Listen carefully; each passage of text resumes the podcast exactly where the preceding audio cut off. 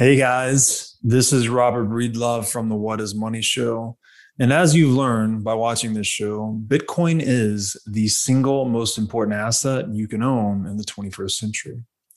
And one of the most important companies in Bitcoin today is NYDIG. NYDIG's mission is to facilitate financial security for all. They accomplish this by bringing a high level of professionalization and sophistication to the Bitcoin marketplace.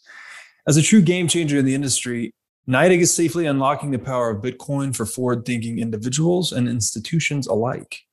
By using NYDIG, you will gain access to an end to end institutional grade platform, providing Bitcoin OTC transactions, Bitcoin collateralized borrowing, secure custody, asset management, derivatives, financing, market research, and more. And all of these services meet the highest regulatory, governance, and audit standards. Led by Robby Gutmann, Yin Zhao, and Ross Stevens, NYDIG has absolutely exploded onto the Bitcoin scene recently and is leading the way for ongoing institutional adoption in this nascent asset class. So please be sure to check out NYDIG as a single source for all your Bitcoin needs. Hey everyone, welcome back to the What is Money Show. I'm sitting down today with Mr. John Vervaeke once again, and we're going to continue our exploration of cognitive science uh, and its relationship to human action. And today, John, I wanted to ask for your help. I'm trying to figure out the connection um, between this term you've coined, psychotechnology, right, and the social institutions that bind us in the world. Yes. Um, yes. Again, you know, the most fundamental and familiar psychotechnologies being literacy, numeracy. Right. Uh, these seem pretty fundamental to human interaction and thus yes. our social institutions. So, are social institutions, eh, you know, if we follow this software analogy a little further, I was kind of thinking that psychotechnologies or social institutions, rather, maybe applications of psychotechnologies to some extent. How would you describe this relationship? I think uh, our metaphors are close, but they're not exactly the same. I tend to think uh, of the institutions as well. Here, let, us try it this way. What do you do with a computer? You get a logical ordering of information, and then you get a causal ordering of uh, physical entities. You know, it could be electricity, copper, whatever. But you can te- technically you can build a computer out of water wheels and stuff like this. It just be vast, right, and mm-hmm. slow, right. So what you have is you have a causal ordering of information and a ca- and a causal ordering of events. Uh, sorry, a, a, logical ordering of information and a causal ordering of events. Um, and so you so in, in that very important sense, right? A computer is a logic machine where logic is a mm-hmm. particular ordering of information that is designed to do truth preservation, right? And then uh, a computer is a particular ordering events uh, so that you get a reliable functionality. Hence, it's a machine, a logic machine. So here's the proposal I have to you that the psychotechnologies are basically software for distributed cognition, okay. and yeah. that social institutions are the hardware of distributed cognition. They are what we've done it. So what you do in a computer is you order matter so that it's isometric to the logical order of information, and then you you set things up so that they they track with each other. So you can run the program, you can run the software on the hardware, and that's what a program is. What social institutions do is right, they they basically bind human endeavor. I'll use the term, and I, I I'm trying to use it intentionally uh, equivocally. Um, I hope I won't get into a flaw here between uh, a more general sense and the sense in economics, perhaps, mm-hmm. right? So what you're basically doing is you have to do two things to solve a problem. You have to order the flow of information in distributed cognition and, and, uh, enhance and afford that flow of information. I take it that's what psychotechnologies do. But mm-hmm. you have to also org- you have to also organize the causation, the causal relationship between people. So you're organizing their labor so that the information flow actually serves to coordinate the labor and the the flow of the labor actually provides a platform on which you can do the exchange of information that is needed for uh, the psychotechnology to um, activate collective intelligence within distributed cognition. So I'm hmm. close to what you're, I think you were saying, but uh, because if I'm going to solve a problem, think about just me solving a problem.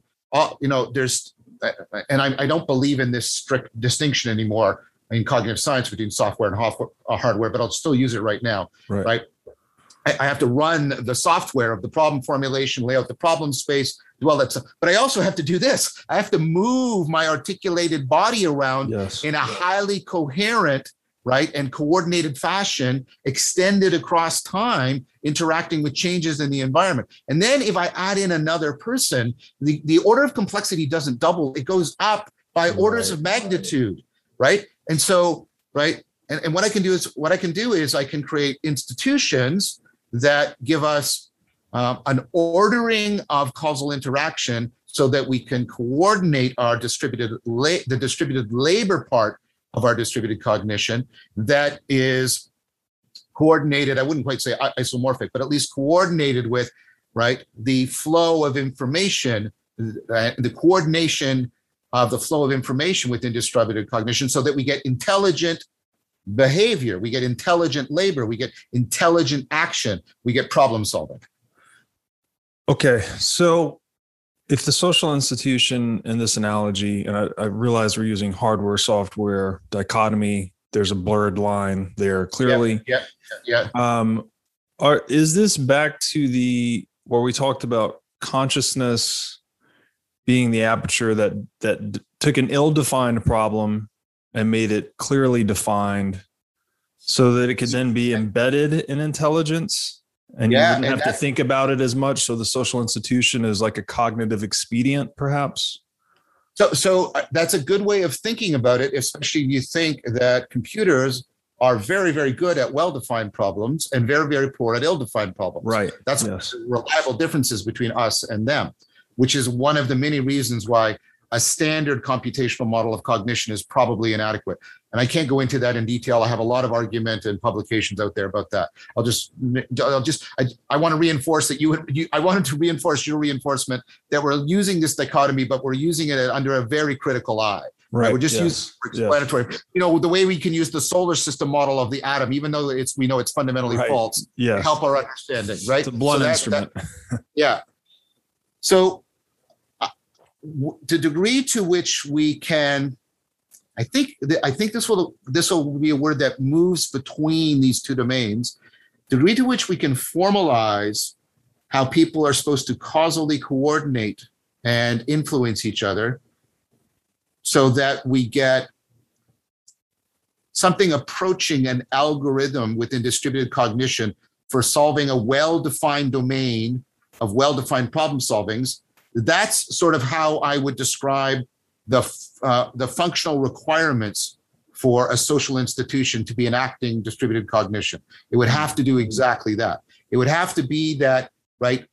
Uh, I could routinize and proceduralize how human beings are interacting with each other because those procedures, when run reliably, can reliably be applied to this domain of problems. Mm-hmm. And because the, the, that, that, that domain is fairly well defined, and the problems are within it are well defined, those procedures will reliably uh, tend to solve uh, that set of problems. But okay. your point is, you're not going to do you. Human beings aren't billiard balls; they're not bouncing off against each right. other causally. They're ca- we our, our our behavior. This is the whole part of the cognitive revolution in the 50s. Our behavior is not driven by the physical properties of stimuli, but by the meaning. And that's why we have to have all this psychotechnology managing the meaning right? Uh, right the meaning right. of the information flow that is coordinated with, um, like I said, the proceduralization of behavior. Okay, that makes sense. Um, I would just to add to the terminology we're using here. Um, Nick Szabo, who's a prolific writer in the space, he he distinguishes between wet code and dry code mm. to kind of add to this analogy. So I think the ill-defined problem that's kind of the wet code, whereas the defined problem is dry code. And his point is that computers are great with dry code, terrible with wet code, but that's what we deal with. That's as humans. Yeah. Yeah, yeah, yeah. That's that. Yeah. There are many, many metaphors. I, I, I suppose I do not know his work. That what he's trying to pick up on with the wet code, which is something we've been sort of keep alluding to, Yeah. is that the non-computational aspects of neuronal interaction, for example, even the neurotransmitter and endocrinal aspects, but also all kinds of other more biological aspects of the neuron, the wetware, which Yes. we don't capture typically, even in our best neural network uh, uh, uh, simulations. That is doing a lot of important work for ill-defined problems. And I, if that's what he's pointing to with that term, then I think he's, uh, I'm in agreement with that distinction. Yes. Um, and he, uh, correct. Again, we're back to this situation where the more problems we can get into dry code and have those solved, you know, very efficiently by uh, either, I guess, social institutions or computers, the more we can scale as humans, right? We're freeing ourselves up to focus on other more complicated or more wet code problems.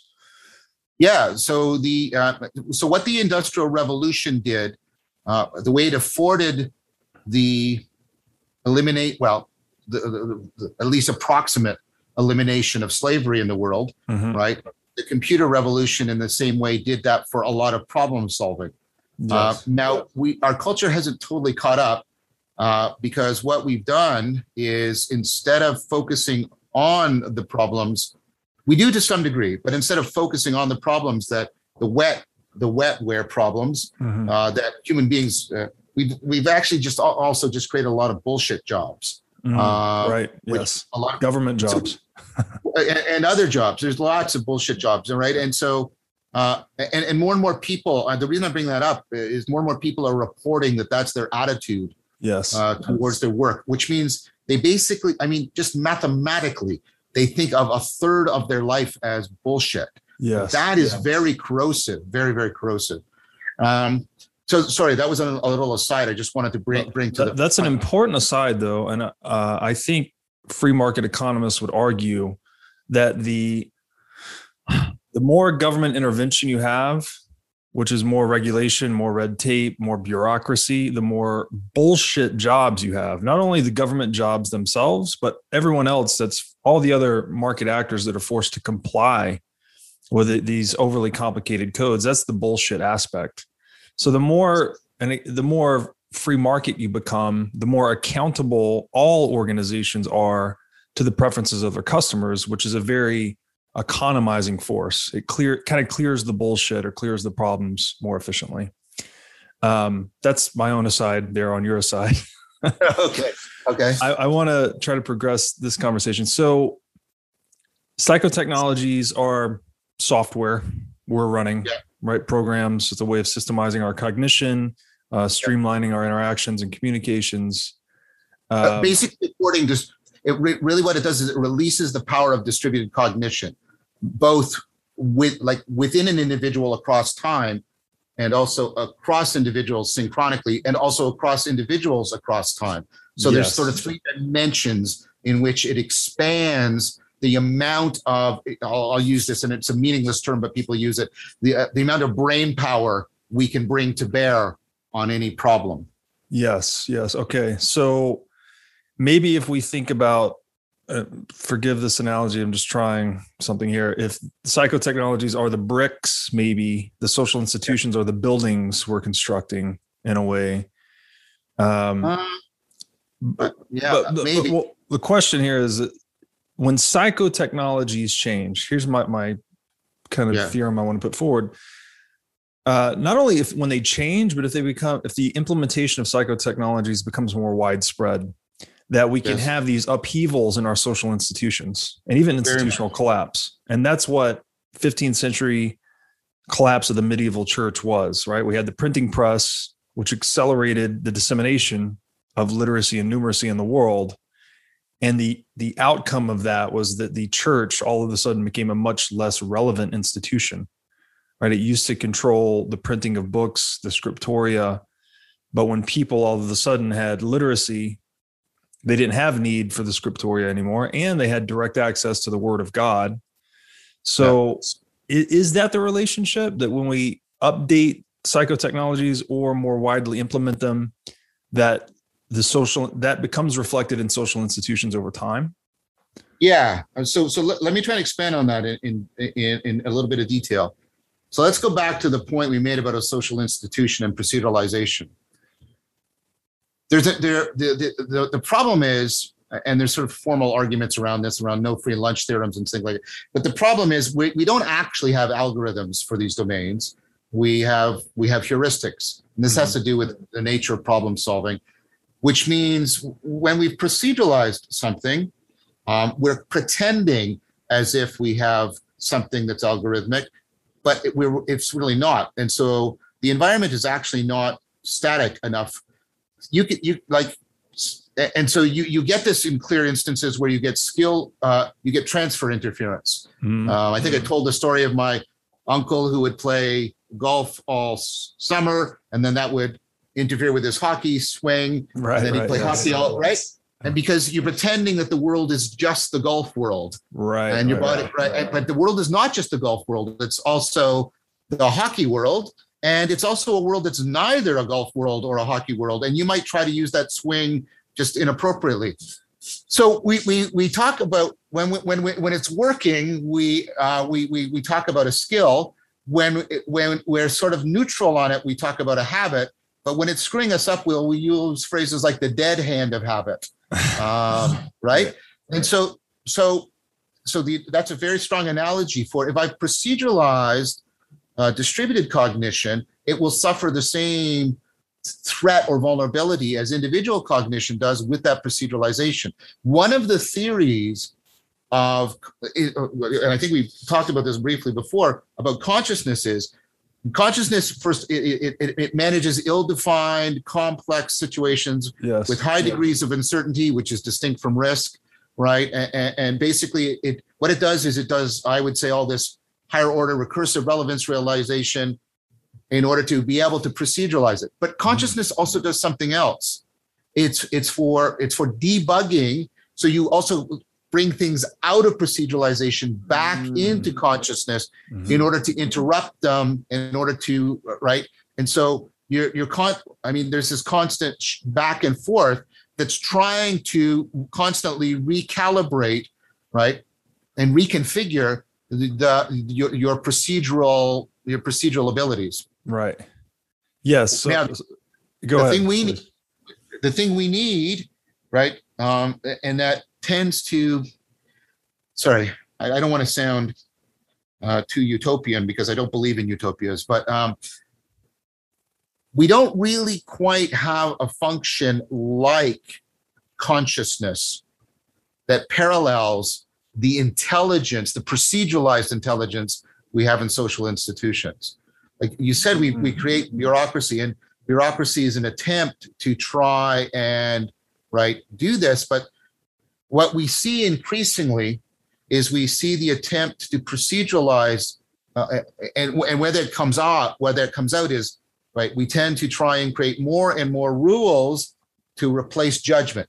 Mm and we and we do and, and and let's be clear this is not some evil sin or it's not some kafka-esque you know cabal that human beings are just out you know uh, yeah weber is right. There's all these latent functions of bureaucracy that are noxious and kafka is right to point them out. But the overall intent is a good intent which is what you want is you want to have places right in your institution that are analogous to that consciousness function. Mm-hmm. They they are constantly doing the back and forth between pre, you know recalibrating, reproceduralizing, uh, where judgment and and higher order relevance realization and insight are properly um, functioning to evolve the social institution.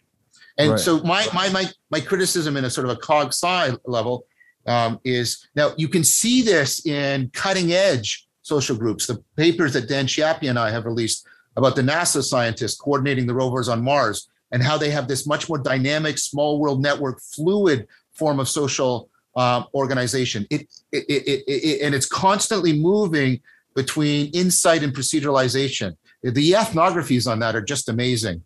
Um, and so uh, now, now, whether or not that's possible at large groups, I don't know. But what I that that's my criticism um, that we tend to get solidified into um, a strategy that is initially terrifically successful, which is let's replace judgment with rules, right? Let's Right. replace judgment. with rules.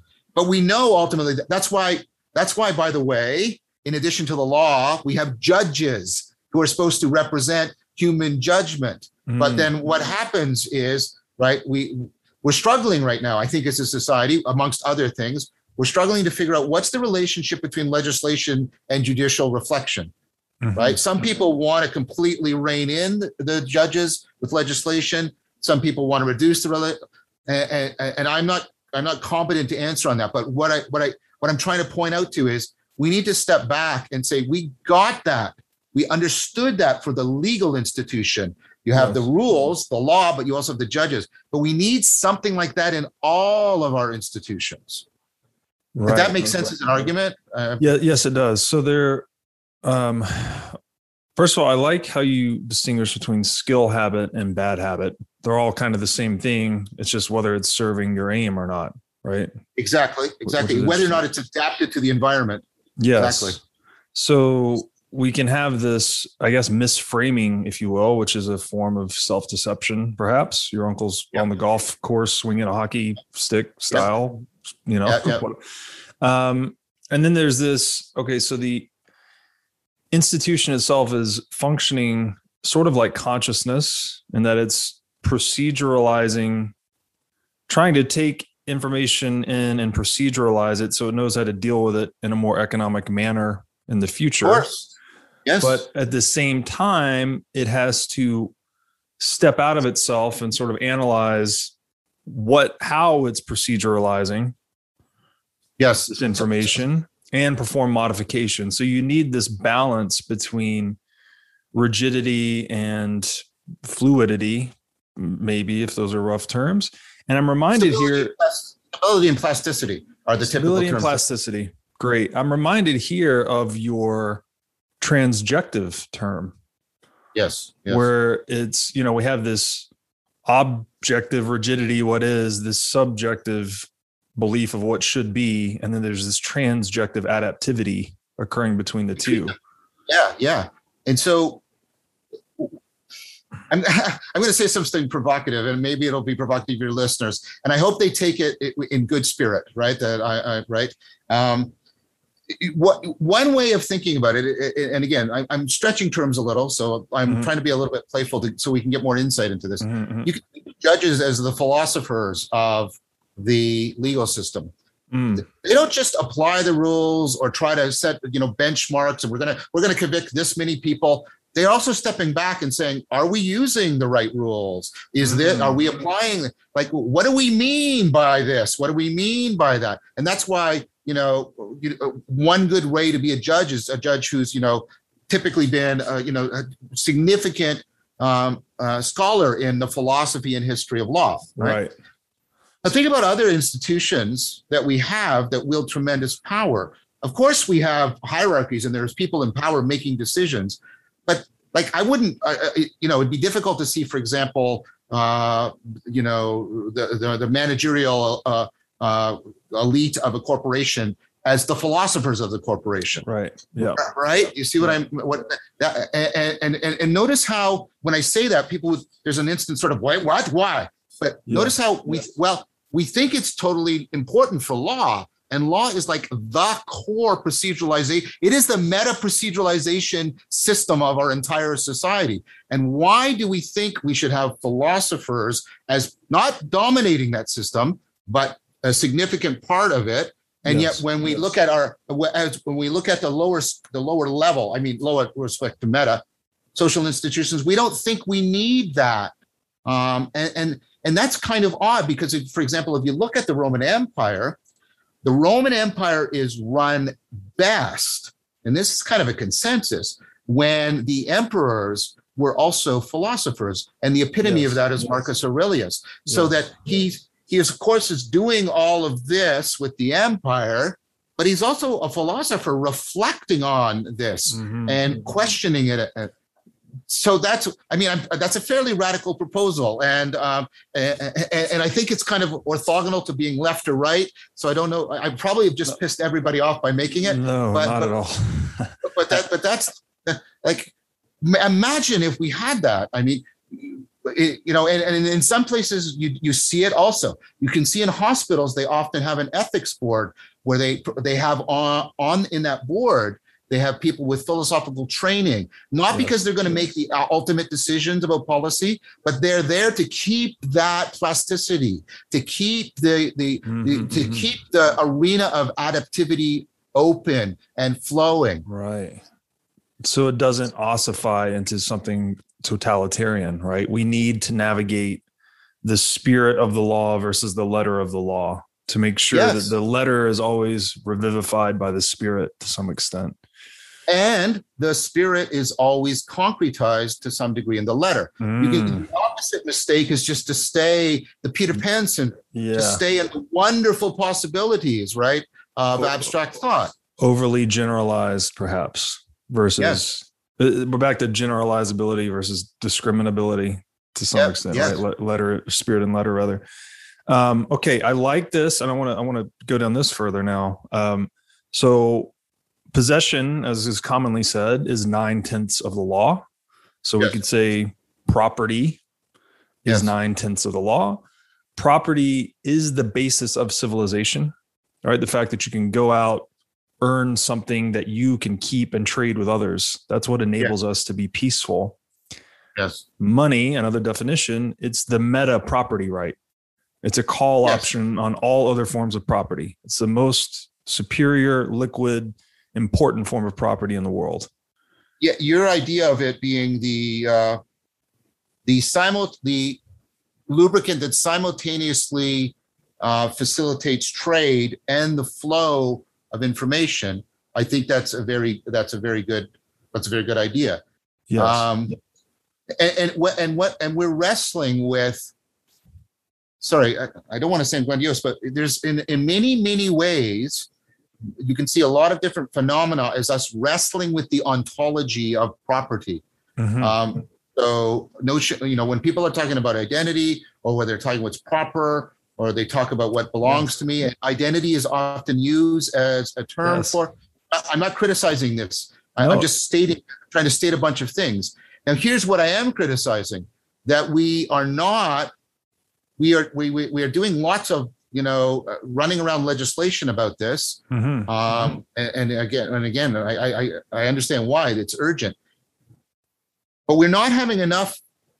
And I'll keep using this adjective because it's neutral. We're not having enough philosophical reflection that is being taken seriously by the people who are legislating about exactly what is the ontology.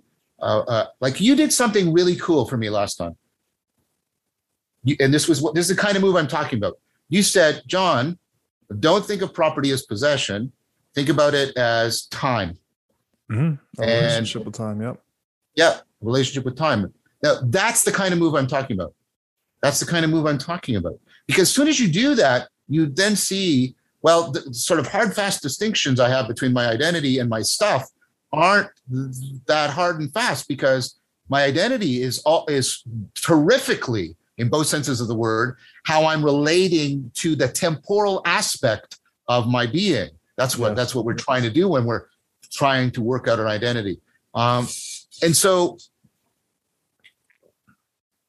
well, first of all, I, I mean, uh, I didn't mean it to be, but it's turning out that's an advertisement for your ideas, so that's good. Thank but what I'm saying, what I'm saying is like th- that those kinds of moves, but we don't we don't like we we need we need to properly value them so that we could and, and, sorry this this doesn't i don't mean to sound mercenary we need to more properly value them so we could actually employ people to do these tasks mm-hmm. right yes so a, a, number of things here one you use the word proper to describe this uh, relationship yeah. with property that's they're the again etymologically associated yeah, proper meaning yeah.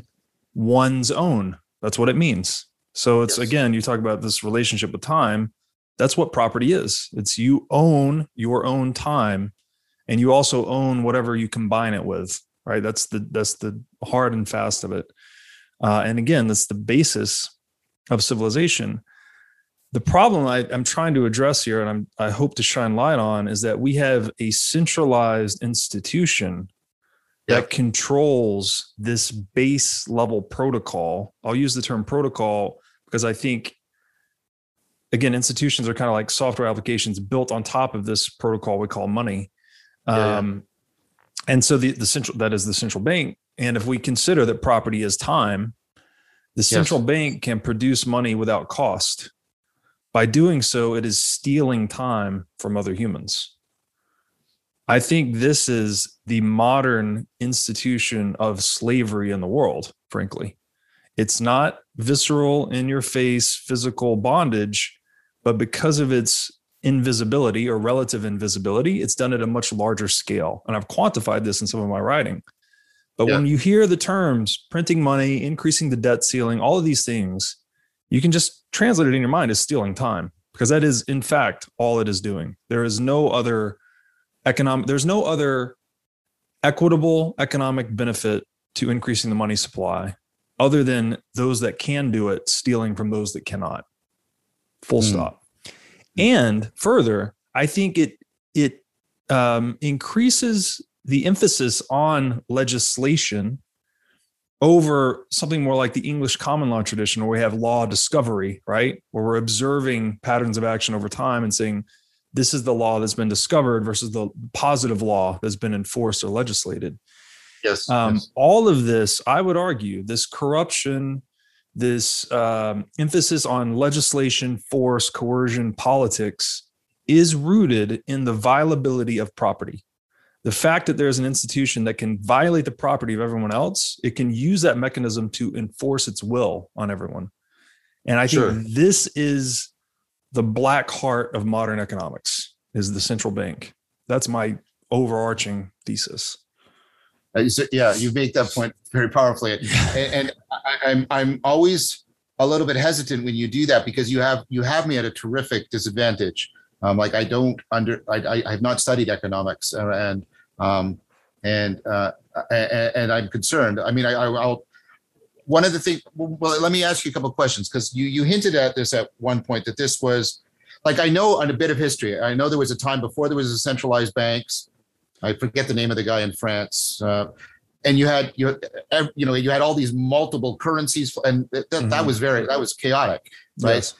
so there was there was an actual justifiable reason why central banks were brought in that actually helped improve trade economic flow and things like that. Yes, so, standardization. So typically, yes. monopolies they impose standards, and this is not just in money, by the way. Like Rockefeller impo- imposed standards in the oil industry, and that gave it a lot of efficiency. Um, so there are gains to be had from that. The problem is that it comes with control, right? Whoever sets the standard then gets to manipulate the standard to their own benefit. Right, right. And so the uh, so is this an example again? And again, I don't know uh, of something that's set up for efficiency and then it tends to become like it tends to become ossified in some sense? Yes. it loses the adaptive relationship to a changing environment? Is that part of your argument? Am i understanding you correctly? 100% and it's also infusing the rest of the market economy with this maladaptivity because it's just printing money and papering over losses. So capitalism cannot function the darwinian function of markets, right, is to make sure capital is going to its highest and best use. But when you paper over losses, which are the signals that that capital is not being put to its highest and best use, it needs to be allocated elsewhere. You're distorting the the adaptive impulse of markets. Right. So right. it's it's very um, it, it is poisonous, frankly, to the to the free market. So does and so given that idea, and then you made it, you made a move, which you filled in in more detail last time, which is because this is an institution and it's the hardware. Well, we'll get back to this in a sec. You see money like there's an institution, it's a hardware, and then money is a hardware software thing, right? It's a psychotech, it's an implementation of psychotechnologies. Yeah. This is going to have a huge impact on the functioning of distributed cognition that is analogous, if I understand your argument, to the way alphabetic literacy had a huge impact and helped drive something like the Axial Revolution. That's that's the core of your argument. Is that correct? Yes, I think that we, the, and thanks to your work, frankly, I've come to view this as we are we're running software, right? We're thinking in literacy, we're using numeracy and economic calculation. That's what distinguishes us from people a thousand years ago, largely, right? That we have different, we're running different software. Um, and I think money, money's kind of the hybrid though, because to your point, it's always had this physical, it needs this bridge to the real world. It needs yep. to be rooted in real economic scarcity, but we also use it mentally. So my yeah, kind of overarching thesis there is because it's the messaging mechanism is corrupt, it's having a corruptive effect on culture and individuals.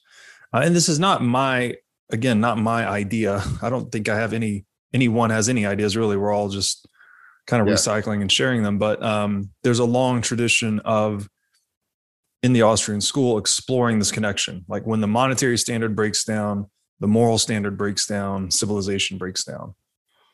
So the idea, like the adulteration of the coinage in ancient Rome, yes, and then you, you uh, yes, that, that, and and it makes right. a lot of sense because if the money loses its meaning and relevance, you can't interact with anyone that you don't trust. You know, so yes, we're all reduced to the Dunbar number of 150 people or whatever. Yeah, yeah, yeah, yeah. So. But there, there are still advantages, I take it, for money over barter, precisely because it's like George Herbert Mead's generalized other I, I, I like a, it's a oh. generalized representation of the capacity to trade and oh. communicate with each other as opposed to specific items. Massive advantages. So massive advantages to using money over barter. Um, so what we need is an incorruptible standard effectively, right? Then you get the benefits of centralization, which is standardization and efficiency. But if it's on a decentralized protocol like Bitcoin, it cannot be corrupted. So you end up with hmm. something something like the metric system of money is maybe a good analogy. We all mm. agree what a kilogram is, right? It's rooted actually in the speed of light, which is a pretty right, right. particular universal constant. Right, we need something similar in money to optimally coordinate distributed cognition in the marketplace. But what you're doing in your argument that is, I think, fairly original is you're looking at the cognitive dimension the information processing and problem solving capacity of distributed cognition in this argument. That seems to me, at least from what I can hear, to be you know a, a fairly original idea you're bringing to bear here. Uh, not actually. So Frederick okay. Hayek, you may have heard yeah. of Hayek. Actually, he's one of the more more famous Austrian economists. He has a great paper called "The Use of Knowledge in Society," and he de- he determines just this thing that the primary function of markets and the reason central planning can never outcompete the marketplace is because it's by definition less intelligent right yes. it's a matter of distributing knowledge as you know yes. distributed cognition so yes. uh yeah not not original i don't think i actually don't think i've got anything original really maybe, other than maybe connecting some dots here well but connecting some dots and at least developing the thesis is also i mean so again I'm always worried that I, I'm speaking out of my ignorance, um, uh, you know, about specific um, specific derivations that you're making. Um, all I, they, they, they, the arguments are the arguments are plausible, and uh, that means I, I think they should be they're well made and should be taken seriously. Mm-hmm. And you're making them in good faith, and you've convinced me that you're doing them for uh, you know a deep moral intent. And for me, that means right. I'm going to listen to you for all of those reasons. Thank you. The thing, the where I have the relevant expertise to make more of a judgment mm-hmm. is, you know, the ideas of distributed cognition, psychotechnology, you know, hardware, software aspects. And I think what you're doing there, the idea of understanding money as this hybrid uh, between institution and psychotechnology. It's an institution generator and a psychotechnology generator in some ways, right? Well said. Yes right? And and and and and, and it's and it's like needs generalized other for distributed cognition at least the trade yes. the trading aspects uh, of distributed cognition. I think all of that that strikes me as a very good and i hadn't thought about that before. Um, uh, because I, I i tended to see and this was this was nothing but bias on my part the bias of ignorance you know, and I, I did courses on political economy in university, and I tended to this discourse was I, I found all of this discourse um, tremendously disconnected from the philosophy and psychology of rationality and human problem solving and intelligence. And I just sort of stepped back from it and said, uh, th- th- this I, isn't where. If I may, just, yeah. and I'm not certain this is why, but I will say that the state and the central bank and modern academia are deeply related to one another. I, I myself, I have a master's degree in accounting and finance. I was never right. taught one letter of Austrian economics, not at all. And Austrian economics is the culmination of all human ancient wisdom on economics up until the past 200 years, at which point it branched into Keynesian economics, which is I mean, you can do your own study. I would argue it's the propagandistic power base of the central bank. They basically co opted this portion of academia to justify controlling the money supply, saying, here are the levers we need to pull to control this complex system we call the market, which, as you, if you know anything about complex systems, is a fool's errand. It's like trying to control the weather, right? Yeah, yeah. yeah, um, So I, I would say there's probably a reason whatever you learned about in school related to economics didn't make sense, wasn't connected to rationality. Because, by the way, Austrian economics is rooted in rationality. It is a deductive science, it's non empirical, actually. You start from these fundamental axioms like man must act, and you deduce um, theorems from that effectively. So it's radically different. It's it's day and night. Um, sorry to jump in, but I just wanted to encourage. It's it's kind of a blind spot in most people's world because it doesn't exist in modern curriculum. So I mean, the, thank you for saying that. Um, I, I, mean, my situation was even a little bit more uh, more more. So my supervisor for my, uh, my for my thesis, um, he actually pu- published several articles on economics being a pseudoscience. mm-hmm. so, right? It is, yeah and, and I, it, which is odd because in the end, my theory of relevance realization is a bioeconomic model of cognition, mm-hmm. uh, and explicitly so. Mm-hmm. And uh, um, so there's there's some kind of weird irony. I, I, hope it's not a Freudian thing about he was my father figure or not something like that. uh, but um, I get I guess what what what I mean when you said that about it being deductive, I get that that, that helps to justify its claims. Um, but like we should we should talk about that uh, maybe a little bit. I see. I want a notion, uh, and many not me. Who cares what I want? That's that's stupid. What I mean is, many people are arguing. I'm in concert with a lot of people. I do a lot of work. I publish on rationality. I'm doing work constantly on it, right? And I do not I'm seriously critical of the deductive model of rationality. You've probably seen that in my series, that I think that purely computational model is inadequate for understanding what it is for a human being. So instead of making truth preservation the defining feature of rationality, I make it the uh, the capacity to systemically and reliably, not algorithmically, mm-hmm. systemically and reliably overcome self-deception, mm-hmm. so that mindfulness can be up is as uh, as is as rational a behavior as running a modus ponens argument with propositions, right? Yes. And and, yes. and, and, and then and this is the whole notion of bounded rationality and ecological rationality. And I would like, I would like, um, I would like in economics, and maybe this is unfair for me to ask, and, and am I being hubristic? You know, I think we, we're on very good terms. You tell me, and I'll I'll, I'll listen. Yeah, completely. Okay. good terms. yeah. I would want. I think there's a, a, a needed revision of the uh, uh, of the anthropology that's being presupposed in economics, uh, such that the this more. I th- oh, I'll say better. I think this better theory of what rationality is needs to be put into deep discussion with economical theory. I know that sounds really sort of like, but no, like that, no. that, that, that to me, like the pervasiveness of self-deceptive, self-destructive behavior shouldn't be taken as noise within an economic model. It should be taken as a constant, mm-hmm. right? That mm-hmm, should be mm-hmm. incorporated yes.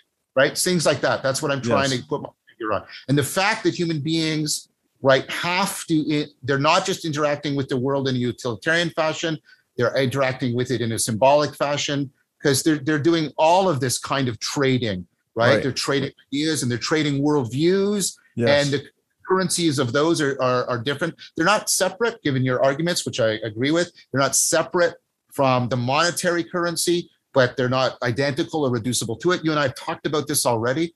Yes. And, uh, so that's what I'm saying. So that's a that's a that's sort of a, a, a, a something.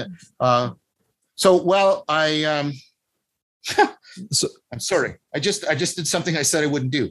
I said I wasn't going to talk very much about economics because I'm largely ignorant of it. But that's the part where again where I think I, I have some relevant expertise to bring to bear on Well, it. Uh, I think I think you're making a very brilliant statement, and I agree. Is something that is much needed. Is we have this economic pseudoscience in academia today, which is purely uh, em- empir- empirical based. Right? We think we can just observe economic history, and um, you know, it's it's kind of like physics envy, I guess. You know, and in physics Yeah. there are constants. Water freezes at zero degrees Celsius in Yeah, yeah. economics and human action praxeology more generally which is the study of human action there are no constants so Mhm. this is the main uh, divergence between the austrian school and keynesians is that they say it's a deductive science it's rational it cannot be you can't derive a lot from empiricism but what i'm hearing you say is that if we almost used and i think this is the right way to do it is you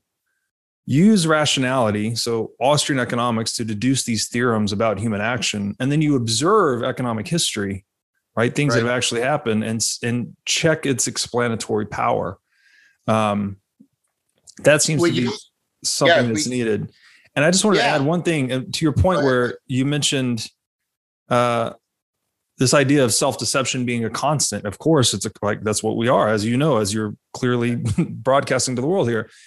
The market is the forum of free exchange that systematically eliminates individual bias, individual agenda, and self-deception. Right? It's we're seeing the world through the eyes of others, through the price signal. It's like you may think a certain thing works in the marketplace, but the market will tell you if you're right or wrong, right? Others will value or disvalue uh, what you're bringing to the table. So it's this, it's where we're getting feedback from distributed cognition to overcome our own individual bias, self-deception, et cetera.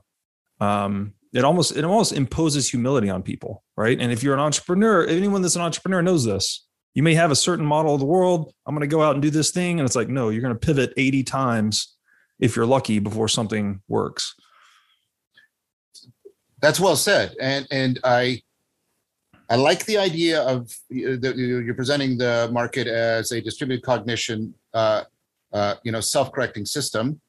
Um, the analogy I would have to that is science, because science is similarly Yes. right a, a, a- self-correcting practice. Yes. But here's where I would go back to my point. The, the what you see science emerge out of a recognition that neither pure rationalism, Cartesian science, Mhm. or pure empiricism, Humean science, is how you do science. You have to get something beyond that. And Kant, of course, was wrestling Yes. with that, and you can see all of that. And that's that's what I'm trying to recommend. I'm trying to So- Something transjective, perhaps. Yes, yes, Uh, uh, and something in which both top-down um, theorizing and, and bottom-up observation Yes. uh, are, are constantly dynamically impacting on each other. Uh, and of course, in science, properly practiced, because science is, is corruptible too. yes. And I want I want to come back to that point. Science is corruptible too, right? In practice, when it's working properly, there is a proper, again, I'm using that word, proper place for human judgment, right? Yes. And, and philosophy of science has gone beyond, well, what scientists do is they deduce, or what scientists do is they just measure. Yeah. No, it's this really complicated, self-correcting, dynamical yes. system within and between human beings. So I think it's a very sophisticated machine. So that's first of all how I, I want to push that analogy onto economics um, and, and say we, we, we could right. It's it, it- especially because we're we're trying to stu- we're the economist is trying to study a, a similarly complex, dynamical, uh, distributed uh, cognitive system. Yes. Now, here's my here's here's my question, and and uh, uh, and um, and you know, stop this digression wherever you want. We can go back to the main line of argument. I I see, and and and, and this is my concern. Um, I see that even this this well developed, well institutionalized, long tradition, significantly educated, different than perhaps economics thing we call science and it's still powerful and running but i also see i, I see it being corrupted um and and and i don't just mean uh, you know by by financial i don't mean the standard model. I mean Yeah. think about it this way. Because i want to hear your thoughts on this. This is meant to be an open question. So you can think of you know the publishing arena as the market for the ideas of science. And we have peer review and we have all this thing. Mhm. what we've discovered is the publication process is ultimately ha- this is the frame problem it has a, a, a, a side effect that was itself corrupting. What do i mean by that? It's very difficult to publish an article that is the is the disconfirmation or the falsification of, a, of an idea. Mhm, it's mhm. very difficult to publish an idea that right is integrating existing ideas rather than proposing a new Mhm, idea. Mhm. and so what what happens is you get the incentivizing of people pursuing innovations right and only pu- publishing positive results those those two things have contributed significantly to the replication crisis Mm, within science mhm. right Yeah.